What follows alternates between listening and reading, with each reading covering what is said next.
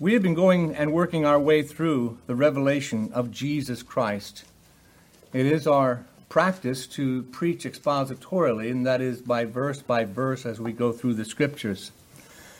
And so many times it's it's not unusual for people to need to preach topical. Those are they have their place. It's a good thing sometimes. But what is needed in our churches today is a well balanced understanding of what the Bible teaches in its context. It is good for the Christian to be trained in this way, to have the lessons taught, and to have the scriptures preached in this manner. And so we are now beginning chapter 6. We have the first half of this chapter last week. We will be finishing chapter 6 today. I want to give you the simple lesson right now up front so you know what to take home. And it's this learning the doctrines of God and the gospel of the Lord Jesus Christ in the light of the revelation of Jesus Christ will teach us to be patient and to endure unto the end. If you recall, many times when we go, have gone through the first uh, chapter, the second chapter, the third chapter, we have seen how the Lord has stressed the idea you need to endure to the end. This is the patience of the saints. This is where we need to have the strength of being able to be consistent in our witness to God and to our fellowship with the Lord, and in this present evil world, provide a light that they can see Christ. So I will have a, a bit of a review. I'm going to review just a little bit more than I normally do. But what we need to remember so far is that the book of the Revelation of Jesus Christ is a book of apocalyptic visions.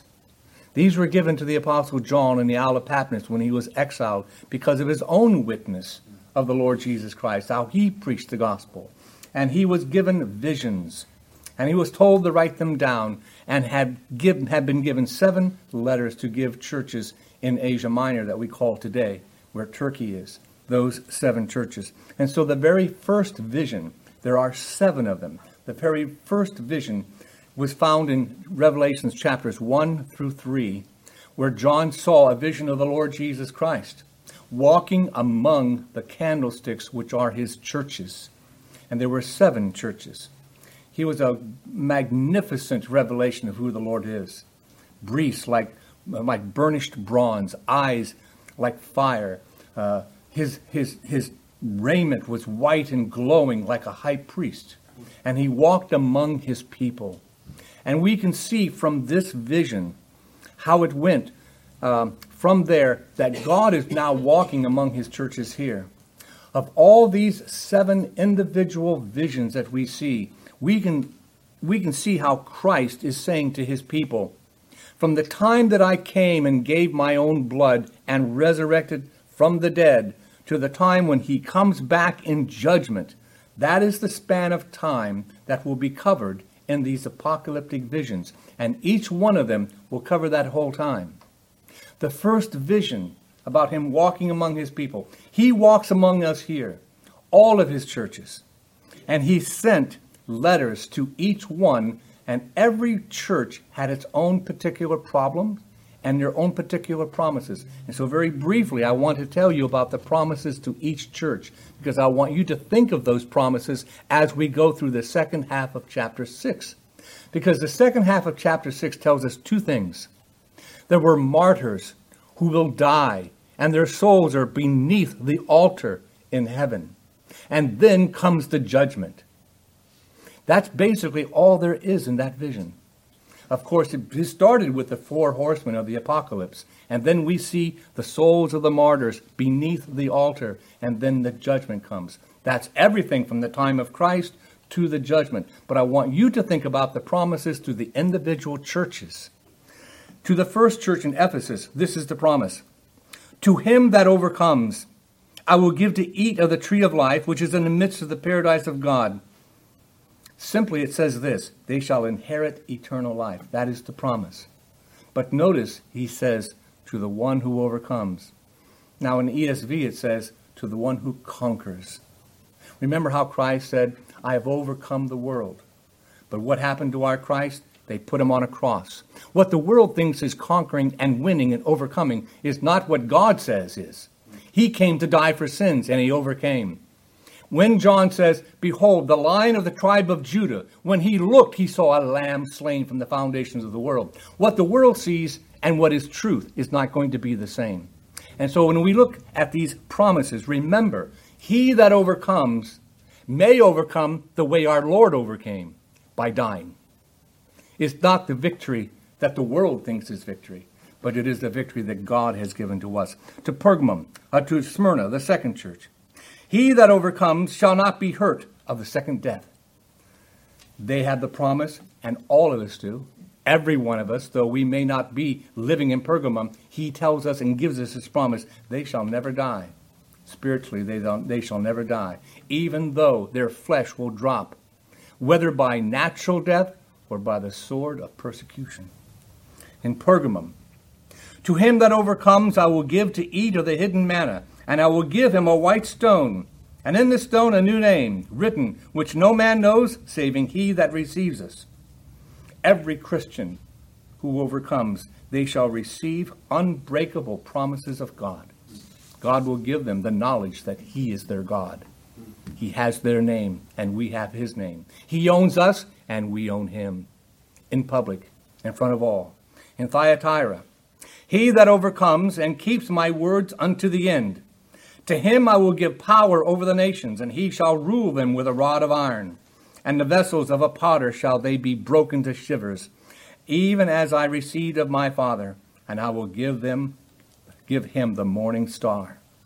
The word of God is the means of grace that he will rule over the hearts of his people, but also the law of God that will hold them under the dominion of the law, and they will be in his hand, and we shall be in him on his throne. We sit even now in heavenly places in Christ, as Paul has told us. To Sardis, he that overcomes, the same shall be clothed in white raiment. And I will not blot out his name out of the book of life, but I will confess his name before my Father and before his angels. The promise is this to those who overcome, to those who conquer, they shall be justified from their sins in the sight of all.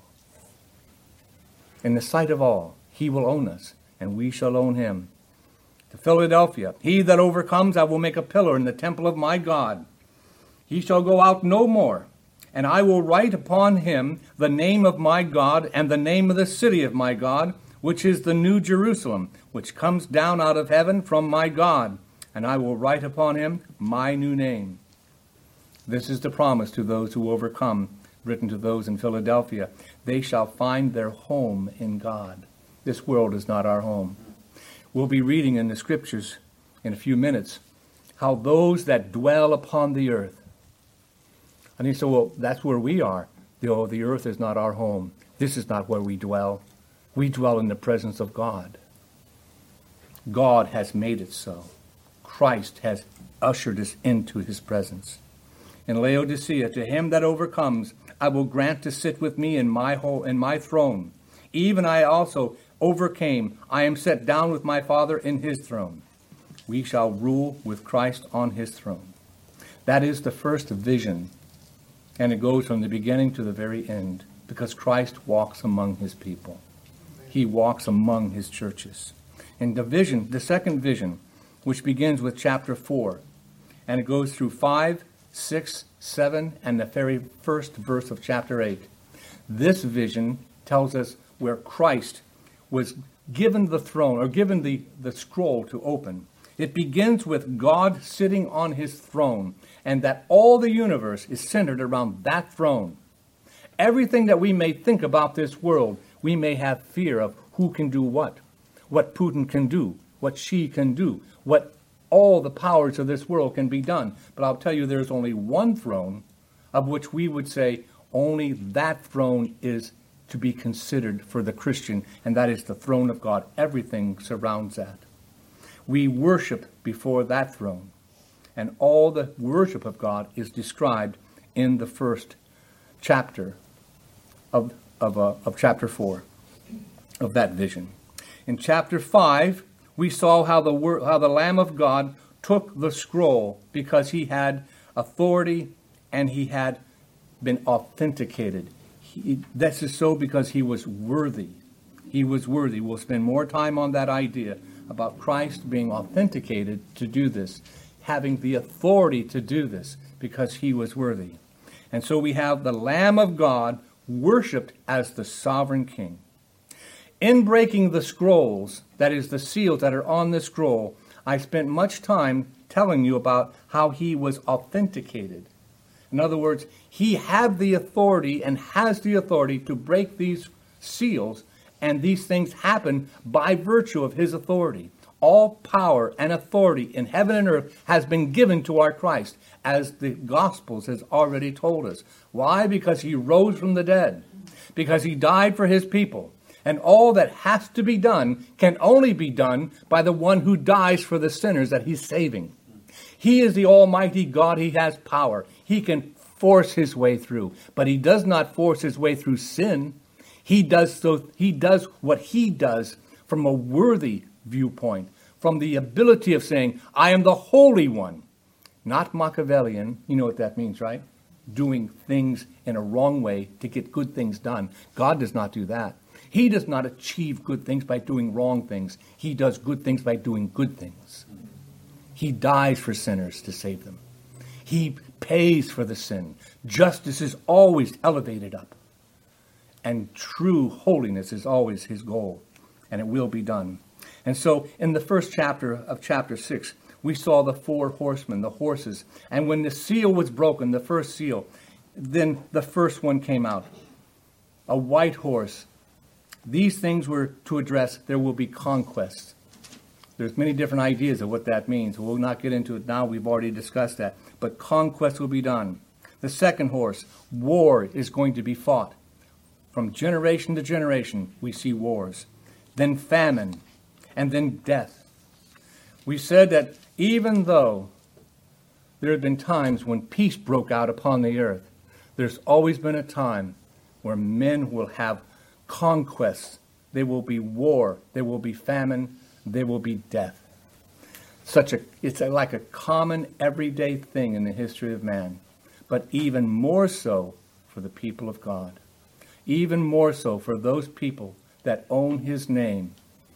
They have been killed all the day long. Remember the scripture? All the day long they feed upon God's people. Today we look at the fifth seal, the seal that will reveal that there are martyrs now, even now, under the altar of God. And the sixth seal will reveal that great day of judgment. So as we go through the seals today, as we continue this, please remember what the promises are to the churches, all those who overcome. And how will they overcome? It works a little bit like this. If you condense down all those promises, we can really sum this up with four things. What does it look like to overcome in this present evil world? Number one, the truth of the Word of God, and especially the gospel of Christ, will be the means of grace to break the power of sin in the hearts of those sinners who do actually overcome. It is the power of the gospel.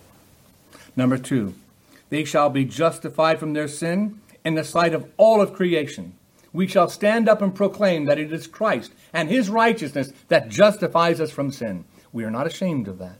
We stand as sinners saved by grace, by his power. It will be known and understood. Number three, they shall receive the unbreakable promises of God that they shall rule with Christ on his throne, seated in heaven, heavenly places in Christ. We must understand this if we understand nothing else. Christ is on his throne, and he rules. He is a sovereign God. Nothing is done without his permission, without his guidance. Why do we know this? Because he has the authority to break those seals. He has the authority to do what is decreed to be done. And lastly, they have the hope that gives them strength to endure. The hope of eternal life, knowing that they will never die in spirit they will find their eternal home in the presence of God. God's people will still, now, in this time, endure unto the end, even when it comes to the sword of man.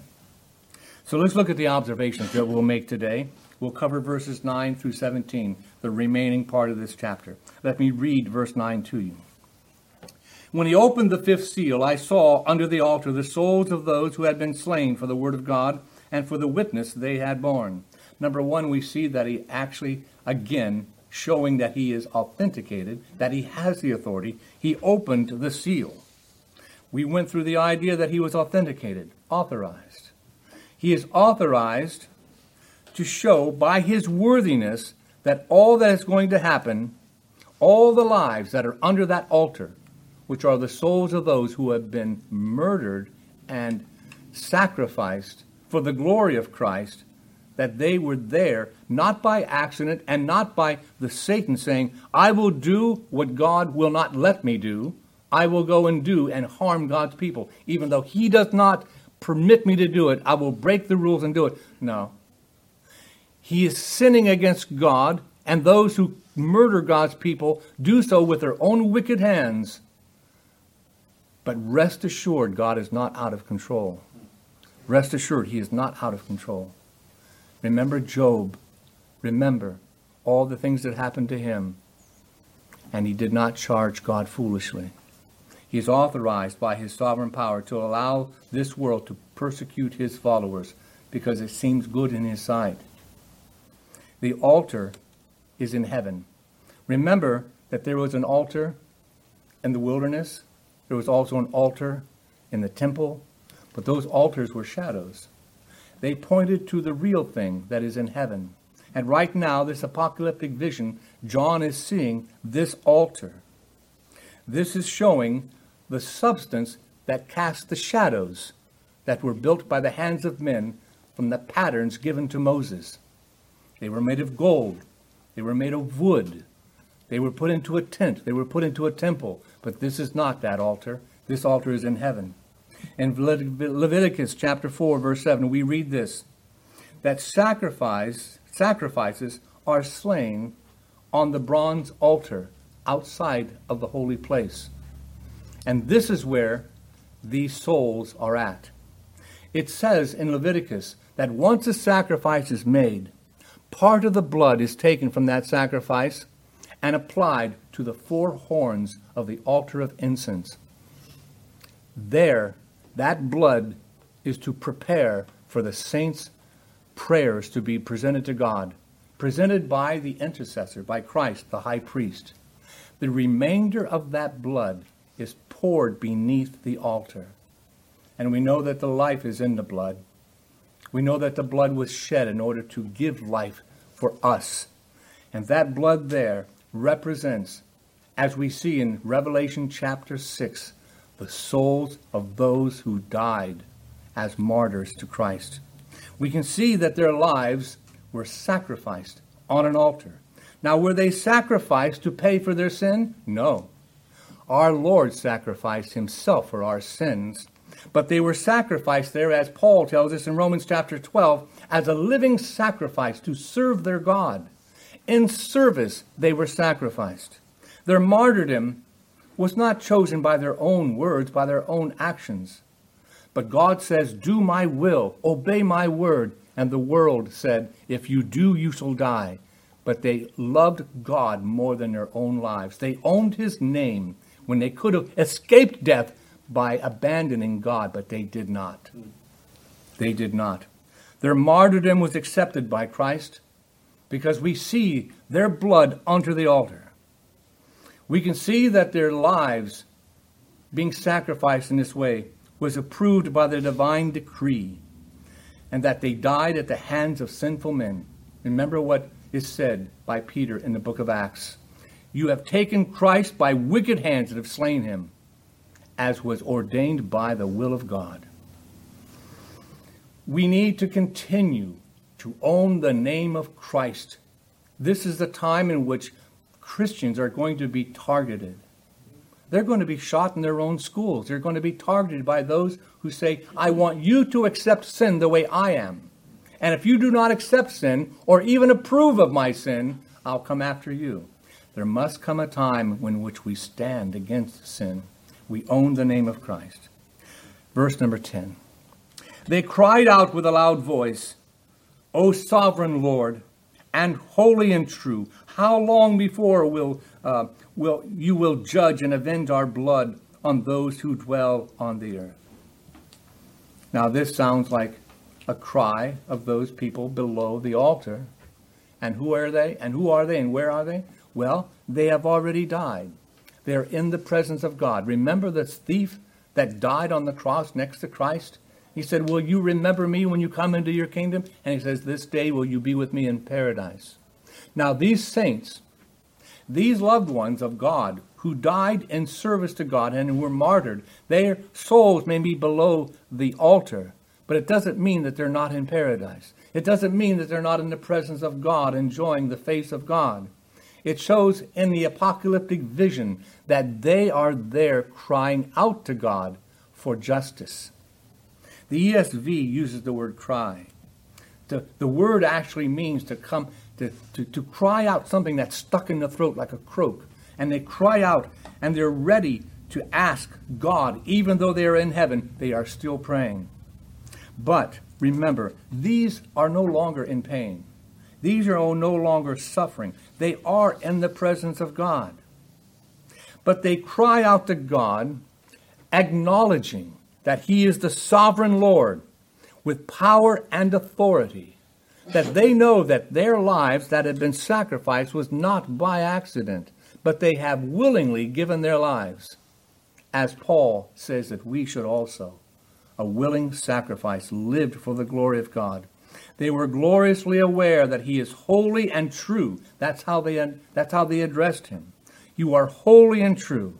But I want you to notice that their words are not the words calling for vengeance for themselves. They're not. They cry out, How long will you not avenge our blood? But they are not calling for vengeance upon. They're not there saying words like this. Oh, if only the people that killed me could be now receive their own punishment. Oh, how we would love to see them in pain.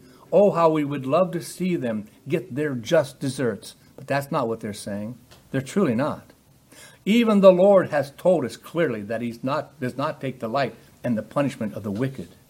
But what He does delight in is justice and what is right. And they call out for justice. They are not complaining. They're only seeking the vindication that God is right and the world is wrong. That He says, to avenge our blood, we will have justice rule over injustice. We'll have God achieve what God has always promised to achieve. That vengeance belongs to God and not to them.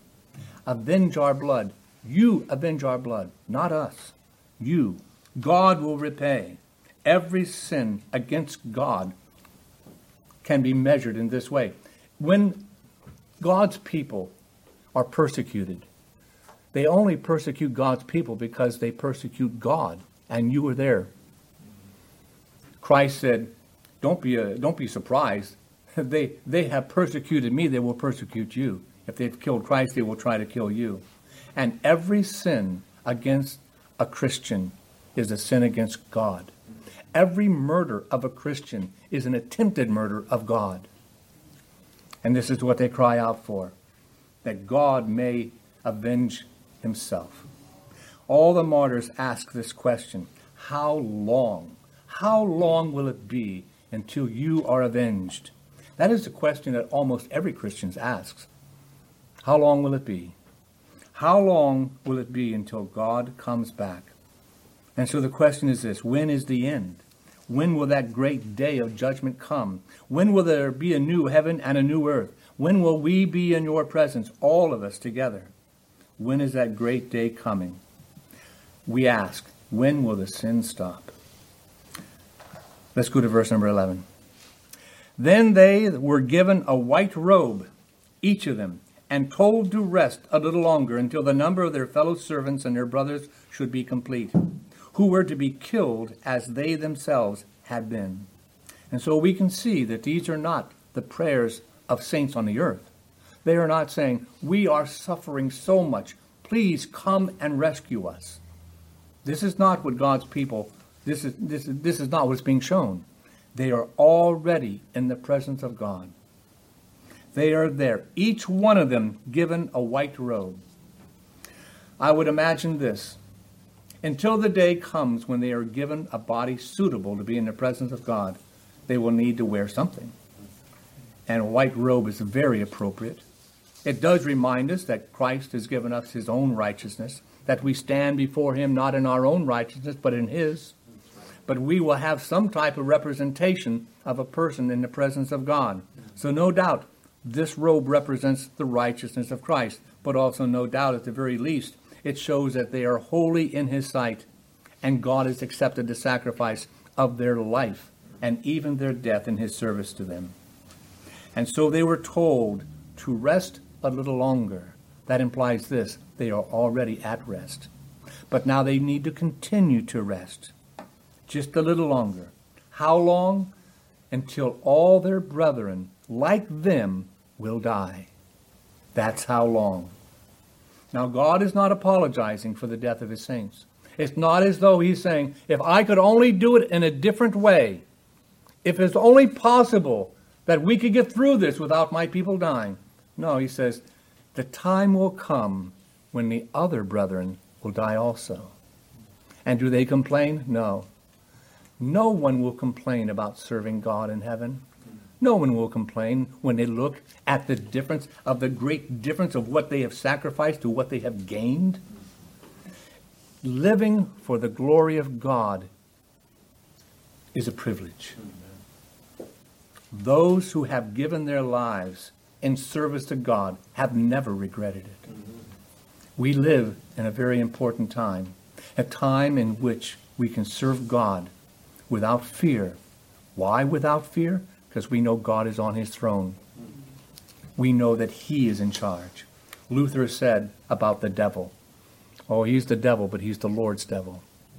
Oh, sin may be strong, but God is still on his throne. Let's go to verses 12 through 14. I'm going to read these together because they belong together. The very uh, the previous section had to do with the saints who were suffering and who were martyred. Okay, so let's get this picture. The apocalyptic vision that we're looking at right now begins with the four horsemen war, famine, death. And then what do we see? Men and women who have been martyred for Christ below the altar. And then what? Judgment. That's the big picture. That's what this vision is saying. From the time of Christ to the time he comes back, there's going to be war and famine and death, and God's people will be sacrificed and then he's coming back. That is the vision. That is one perception. But the one overriding idea, that the one perspective that we must never forget, that it is Christ who opens the seals and says, I have done this. I have brought this to pass. They are not here by accident. We are under his wing. We are his people. So let me read these three verses. And uh, after that, there'll be three more verses and it all has to do with the judgment. Now, the first three verses deal with the physical creation. The last three verses deal with the people. Okay, so that's why we've divided this up into three different verses each. So let's read these verses together, verses 12 through 14. When he opened the sixth seal, I looked and behold, there was a great earthquake, and the sun became black as sackcloth, and the full moon became like blood. And the stars of the sky fell to the earth as the fig tree sheds its winter fruit when shaken by a gale. The sky vanished like a scroll that is being rolled up, and every mountain and island was removed from its place. And so we see that as soon as Christ broke this seal, these things happened. Why? Because he has the authority to make it happen. Now we must remember that these, these events, they all happen from the beginning to the end. And this are the events of the end. When it comes to the idea that we have seen these physical creation things impacted in such a way, the earth experiences earthquakes. The sun becomes black. The moon becomes like blood. The stars fall from the sky. Now, these have to be interpreted. They are apocalyptic visions, but it doesn't mean that even in the interpretation that they are not going to physically happen. On that great day, we know from 2 Peter, and let me read it to you. But the day of the Lord will come like a thief, and then the heavens will pass away with a roar, and the heavenly bodies that were burned up and the dissolved, and the earth and the works that are done on it will be exposed. Since all these things are thus to be dissolved, what sort of people ought you to be, and lives of holiness and godliness, waiting for the hastening, the coming of the day of God, because of which the heavens will be set on fire and dissolved, and the heavenly bodies will melt as they burn. It does not mean that these things are all to be explained by other things, but we must understand also that when God shows John a vision, it's something to behold that we should see something like this. These visions are not isolated, they have been throughout the scriptures. Isaiah speaks of it in chapters 32 and 50. Habakkuk speaks of it in chapter 3. Joel speaks of it in his book, chapters 2 and 3. All these things that are going to happen. I would like to also point out in the book of Joel how it was quoted by the Apostle Peter on the day of Pentecost when he was preaching. And please note that these physical characteristics were quoted when he said, This is that. He was very specific. Acts chapter 2, verse 14, we read this. But Peter, standing with the eleven, lifted up his voice and addressed them. This is on the day of Pentecost, when they were speaking in tongues, when they were saying the gospel, preaching the gospel in a language that people could understand from a distant land where they came from.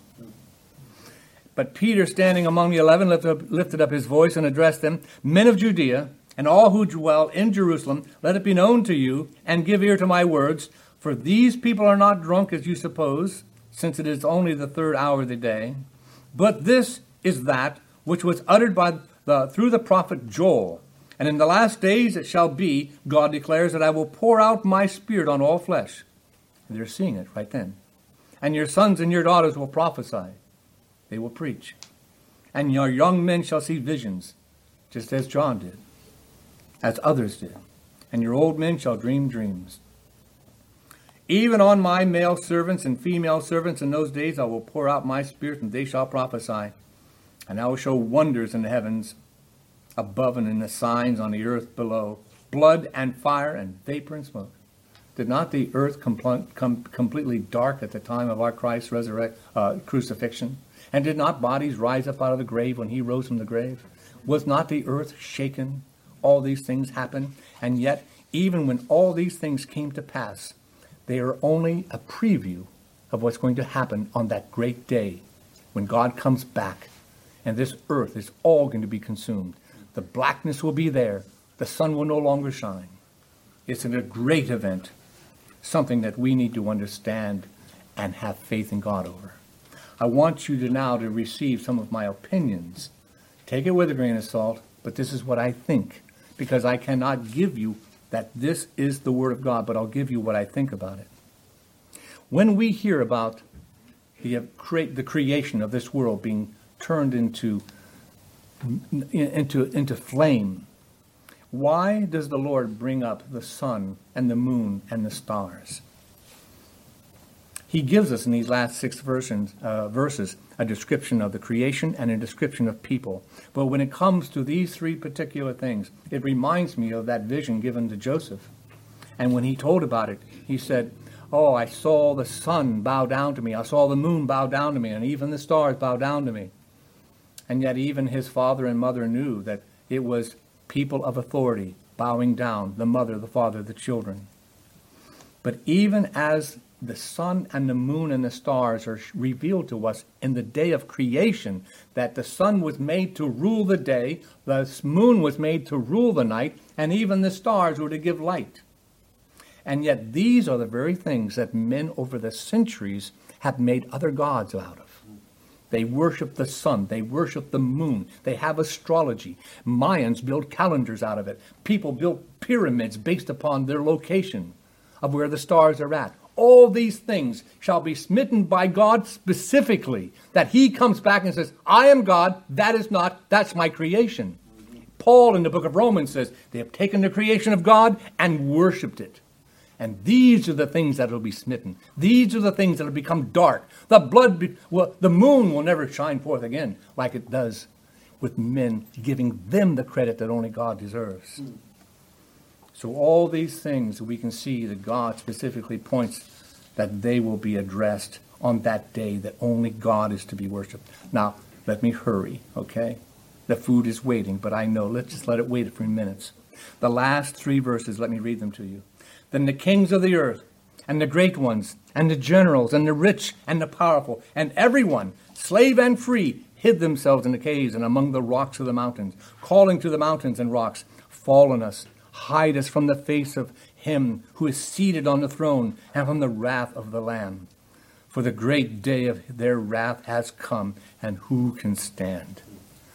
Please notice here that we switch from the creation of the world to the people of the world, and they are identified by classes and types. If you'll read this, you'll see that it is the most powerful all the way down to the most lowly, people like us, the kings of the earth, those that have the greatest authority and power among the sea of people. The sea of people, like where the lion or uh, like where the beast comes out of the beast rises up out of the sea. And yet, the, the kings of the earth, and then the great ones, the ones that the kings use, the ones that they depend upon because they're the smart ones. They're the ones that he has at their right hand, the ones on their staff, the ones that are there. Uh, Uh, they, they, they go along with the king to give them all the, all the wisdom that he needs. And then the generals, the ones who have their military power in their hands, where they're the strategists, they're the ones that know how to win wars. They're the warriors. They're able to wage war, to take peace from the earth. They bring about famine, heartache, and death, and yet they belong in this hierarchy of all those that stand against God. All the rich and the powerful, the economic powerhouses of the world, the, Sor- the Soroses of the world, all those, the Cohen brothers of the world, all those that have the resources, they give their power to the kings of the earth to make sure that their generals have their resources, their soldiers. And then below them, they rule over everyone else, whether they be free or whether they be slaves. You say, well, we don't have any slaves today. Oh, really? You got to be kidding me. There are people that never, you know, uh, I, I know I have family that have said like this I, I'm just up to my neck in debt because that's how you own things. And you who owns them? The bank. They give service and they work. They owe their lives to the bank. All of us, we're either free or bond, but they're all under this hierarchy. Now, all these different people, they did, they have two things in common. They all hid themselves from the one who is on the throne, whether they be the greatest or whether they be the humblest. They all have that in common. They all call out. And let us take a look at what they call upon. The things that God has brought down to dissolve, the mountains, the rocks. They call upon the mountains and rocks. Why? These are the things that never change. They, they're stable. He is as solid as a mountain. I build my house on a rock. All these things can never change. These are the, the things that people put their confidence in in this world will on that day melt away. The things that they say, Oh, would you please hide me? You have been my authority, and I have built my life upon these things. But on that day, they melt like all the rocks on all the other things. They would rather have these mountains and rocks fall upon them to crush them rather than to face the one who is on the throne because this is the time in which they would say, and I would say, even as they speak, even as they cry out for the rocks and the mountains to fall on them, they know that that is not enough. They know that the rocks and the mountains cannot hide them. They speak with helplessness and they speak with hopelessness. They have no hope against God. Who can fight against God? So listen to the gospel. Now is the day of salvation. This is the time in which people need to run to Christ and believe on his blood, mm-hmm. to claim his blood, to repent from their sins, mm-hmm. because he is on the throne. He is on the throne. Amen. I would like to read just one chapter, I mean, just part of a chapter to you about the the type of application we have here. The application is simply this that learning about the doctrines of God and the gospel of the Lord Jesus Christ in the light of the revelation of Jesus Christ will teach us to be patient and to endure unto the end. And with that in mind, with the knowledge that we have gained, with understanding how God is in control, even in this world that's overrun by sin, we can read this by James telling us in chapter 1 and in chapter 5 of the epistle written by James. We read this Knowing this, that the trying of your faith works patience. It works patience. But let patience have her perfect work, that ye may be perfect and entire, lacking nothing. And in chapter 5, he concludes like this Be patient, therefore, brethren, unto the coming of the Lord. That's how long.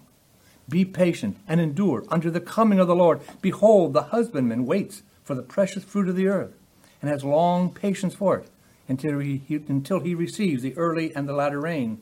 So take, my brethren, the prophets who have spoken in the name of the Lord for an example of suffering, affliction, and patience. They spoke like this, and so let us take our lead from them. Behold, we count them happy which endure. Ye have heard of the patience of Job, and ye have seen the end of the Lord, that the Lord is very pitiful and of tender mercy. And so let us once again remember the patience of Job. Remember how all those things were taken from him, and yet he did not charge God foolishly.